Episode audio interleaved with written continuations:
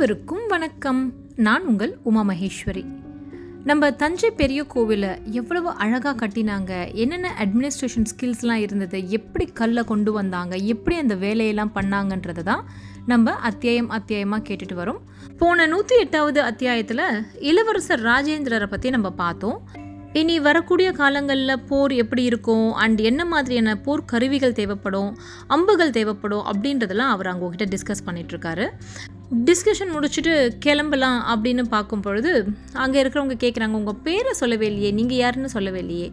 நான் ஒரு உபசேனாதிபதி அவ்வளோதான் அதுக்கு மேலெல்லாம் முக்கியத்துவம் இல்லை அப்படின்ட்டு சொல்கிறாரு அந்த நேரம் அங்கே ஒரு அதிகாரிச்சி வந்து அவங்க பேர் வனமுடையால் இவர் யாருன்னு தெரியணுமா? அப்படின்னு அவருடைய அருமை பெருமைகள்லாம் சொல்லி இவர் தான் நம் இளவரசர் ராஜேந்திரர் அப்படின்னு சொல்கிறாங்க அந்த பகுதியை படிக்கும் பொழுது எனக்கு அப்படியே புல்லரிச்சுது.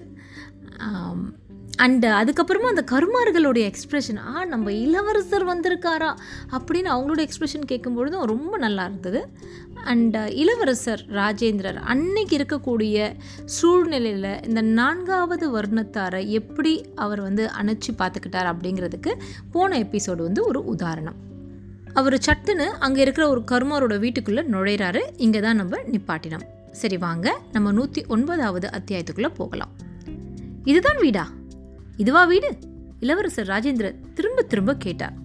இவ்வளவு பெரிய தோல் பையை ஏன் இங்கு மாட்டி வைத்திருக்கிறாய்? என்று சுட்டி காட்டி வினவினார். தோல் பை ஈரமாகி விடக்கூடாது நான் நனையலாம். என் மனைவி நனையலாம்.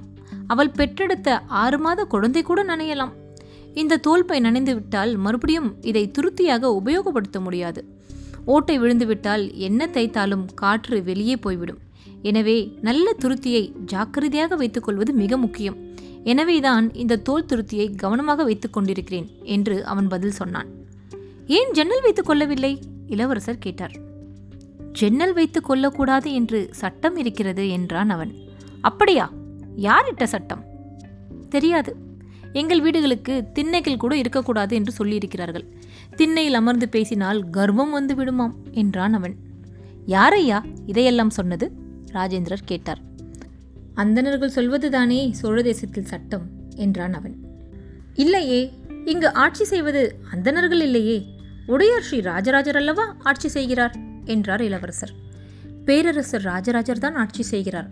ஆனால் ராஜராஜரை ஆட்சி செய்வது அந்தணர்கள் என்பது எங்கள் அபிப்பிராயம். நிறுத்துங்கள் அளவுக்கு மீறி பேசுகிறீர்கள். ஊரில் தலைவனாக இருந்த கிழவன் உரத்து கத்தினான். வாலிபர்கள் மௌனமானார்கள். இல்லை அவர்களை பேச விடுங்கள் அவர்கள் மனத்தில் என்ன இருக்கிறது என்பதை புரிந்து கொள்ள நான் ஆசைப்படுகிறேன். புதிது புதிதாய் சில விஷயங்கள் என் எதிரே வந்து நிற்கின்றன.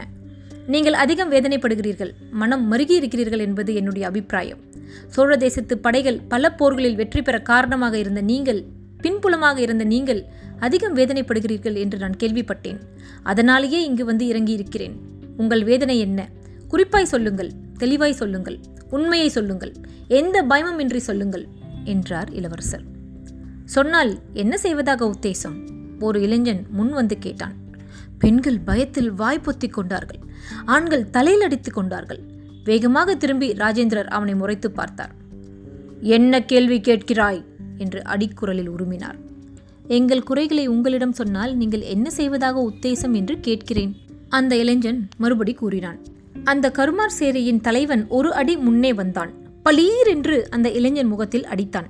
மரியாதையாக பேசு. ஒட்டு மொத்தமாக உன் குலத்திற்கு இழுக்கும் அசிங்கமும் தேடி தந்து விடாதே. அவர் இளவரசர் நாளைய அரசர். அவர் பக்கத்தில் வந்து உன் குறைகளை கேட்கிறார் என்ற ஒரே காரணத்திற்காக அவரை நோக்கி கேள்வி கேட்கின்ற தகுதி உனக்கு வந்துவிடவில்லை. உன்னை அண்மையில் வரவழைத்ததற்காகவே அர்த்தமற்ற கேள்விகளை அவரிடம் கேட்டுவிடாதே என்று கர்ஜித்தான். என் கேள்விகளில் அர்த்தம் இருக்கிறது. அடியை வாங்கிக் கொண்ட அந்த இளைஞன் மௌனமாக பதில் சொன்னான். சட்டென்ற இளவரசர் அவனை நெருங்கினார். இவனை தொந்தரவு செய்ய வேண்டாம். உன் கேள்வியில் என்ன அர்த்தம் இருக்கிறது என்று கேட்டால் நான் பதில் சொல்வதற்கு உதவியாக இருக்கும். நான் கேட்கும் பொழுதே உங்கள் குறைகளை நீக்குவதற்காகத்தான் கேட்கிறேன் என்ற எண்ணம் உனக்கு ஏன் வரவில்லை? நான் விளையாட்டுக்கு கேட்டு விளையாட்டுக்காக போய்விடுவேன் என்று நினைத்து கொண்டிருக்கிறாய். அப்படி ஏதேனும் ஒரு விஷயம் இங்கு நடந்ததா? உன் குறைகளை எந்த அதிகாரியிடமாவது சொல்லிவிட்டு அந்த அதிகாரிகள் சிரித்துவிட்டு போயிருக்கிறார்களா? சொல். யார் என்று பெயர் சொல். இளவரசர் மெல்ல சூடேறினார். இதுவரை எந்த அதிகாரியும் இம்மாதிரியான கேள்விகளை கேட்டதில்லை. உங்களுக்கு என்ன வசதிகள் வேண்டுமென்று எவரும் வினவியதே இல்லை. மாறாய் உங்கள் வசதிகளை பற்றி எங்களுக்கு அக்கறை இல்லை. எனக்கு செய்ய வேண்டியவற்றை செய்யுங்கள் என்று கர்ஜித்துவிட்டு கட்டளையிட்டு விட்டு தான் போயிருக்கிறார்கள் என்றான் அந்த இளைஞன். பிறகு இந்த சந்தேகம் ஏன் உனக்கு வந்தது? எங்களுக்கு செய்ய வேண்டிய வசதிகளை நாங்கள் கேட்டால் அதை முடிவு செய்ய வேண்டியது சோழ அரச குடும்பம் அல்ல. இளவரசர் ராஜேந்திரர் அல்ல என்பதனால் இதை கேட்கிறேன் என்றான். இளவரசர் ராஜேந்திரர் செய்யாமல் வேறு யார் செய்வார் என்று நீ நினைக்கிறாய்? லேசான பதட்டத்தோடு இளவரசர் கேட்டார். மன்னர் தான் செய்ய வேண்டும் என்று நினைக்கிறாயா? வேறு யாரோ வினவினார்கள். இல்லை சோழ மன்னர் ஸ்ரீ ராஜராஜராலும் நாம் கேட்கின்ற கேள்விகளுக்கு பதில் சொல்ல முடியாது. நமக்கு உதவி செய்ய முடியாது. அதனால்தான் சோழ மன்னர் ஸ்ரீ ராஜராஜர் இந்த பக்கம் வந்தாலும் நம்மை கண்டு கொள்வதில்லை எந்த கேள்வியும் கேட்பதில்லை என்று சொல்லிவிட்டு சிரித்தான். ராஜேந்திரர் முன்னேறினார். பளீர் என்று வில்லால் அடித்தார். அந்த இளைஞன் அடி தாங்காமல் சுருண்டு தரையில் விழுந்தான். சோழ மன்னரை இழிவாக பேசுகின்ற விஷயத்தை இத்தோடு விட்டுவிடு. எல்லாம் தெரிந்தவனாய் பேசுகின்ற திமிரை உடனே கைவிடு. நீ புத்திசாலியாக இருக்கலாம். உனக்குள் ஆயிரம் குறைகள் இருக்கலாம். ஆனால் சோழ மன்னருக்கு எதுவும் தெரியாது எதுவும் செய்ய லாயக்கற்றவர் என்ற மாதிரியே பேசுகிறாயே இதை என்னால் பொறுத்து கொள்ள முடியாது. நான் உள்ளத்திலிருந்து பதில் சொல் என்று கேட்க நீ சொல்கிறாய் என்பதனால் நான் உன்னை மன்னித்தேன். மற்றபடி நீ ஏதேனும் ஒரு இடத்தில் வேறு ஏதேனும் ஒரு விதமாக பேசியிருந்தால் உனக்கு மரண தண்டனை நிச்சயம். ஏன் என்னால் உன் குறைகளை தீர்க்க முடியாது என்று நினைக்கிறாய்? நான் கேட்கின்ற கேள்விகள் உங்களோடு சம்பந்தப்பட்டவை அல்ல. என்னுடைய வேண்டுதல்கள் சோழ அரசால் கொடுக்கப்படுபவை அல்ல. நான் காசு கேட்டால் நீங்கள் கூடை கூடையாக கொண்டு வந்து இறக்கி விடுவீர்கள். நான் சென்னல் அரிசி கேட்டால் நீங்கள் வண்டி வண்டியாக கொண்டு வந்து சாய்த்து விடுவீர்கள். நான் உடுத்துவதற்கு துணிகள் கேட்டால் அவைகளையும் கொண்டு வந்து இறக்கி விடுவீர்கள். இவையெல்லாம் உங்களுக்கு பயன்படுமே தவிர எனக்கு பயன்படாது. நான் கூடுதலாக வேலை செய்ய வேண்டியிருக்குமே தவிர என் குடும்பம் செழித்து வளருவதற்கு உதவாது என்றான் அவன். உன் பெயர் என்ன? கந்தன். ஏன் கந்தா? ஏன் பூடகமாகவே பேசுகிறாய்? ஏன் முடியாது என்ற விஷயத்தை மட்டுமே சொல்லிக் கொண்டிருக்கிறாய்? எதனால் முடியாது என்பதை விரைவாக சொன்னால் என்ன? நான் சூட்சுமமாக சொல்லிவிட்டேன் இளவரசரே. ஸ்ரீ ராஜராஜர் இந்த சோழ தேசத்தை ஆளுகிறார். ஆனால் ஸ்ரீ ராஜராஜரை ஆட்சி செய்வது அந்தணர்கள். வைதிக ஆகம விதிகளை நிர்ணயிக்கின்ற குருமார்கள். வைதிக வேலைகளை செய்து கொண்டிருக்கிற சோழ தேசத்து முன்குடுமி சோழியர்கள். இவர்கள்தான் மனு தர்மத்தை படித்துவிட்டு அதன்படி நடக்க வேண்டும் என்று பல்வேறு தி- விதிமுறைகளை உருவாக்கியிருக்கிறார்கள். அவர்களை கேட்டுதான் அரசர்கள் இங்கு அரசாட்சி செய்கிறார்கள். நான் கேட்கின்ற பல உதவிகள் எங்கள் குடும்பம் வளமாகவும் திடமாகவும் வாழ வழி செய்யும். அதற்கு அவர்கள்தான் குறுக்கே நிற்கிறார்கள். எங்களுக்கு அந்த விதமான உதவிகளும் அந்த விதமான சௌகரியங்களும் வந்துவிடக்கூடாது என்பதில் மிக மும்முரமாக இருக்கிறார்கள் என்றான் அந்த இளைஞன். உனக்கு என்ன வேண்டும் கந்தா? இளவரசர் உறக்க கத்தி கேட்டார். கூட்டம் மௌனமாக இருந்தது. அதிகாரிச்சி கூட்டத்தோடு கூட்டமாய் கலந்தபடி அவர்கள் பேச்சை கேட்டுக்கொண்டிருந்தாள் மேலும் சிலரை உள்ளுக்குள் புகுந்து அருகே நிற்கும்படி பணித்தாள்.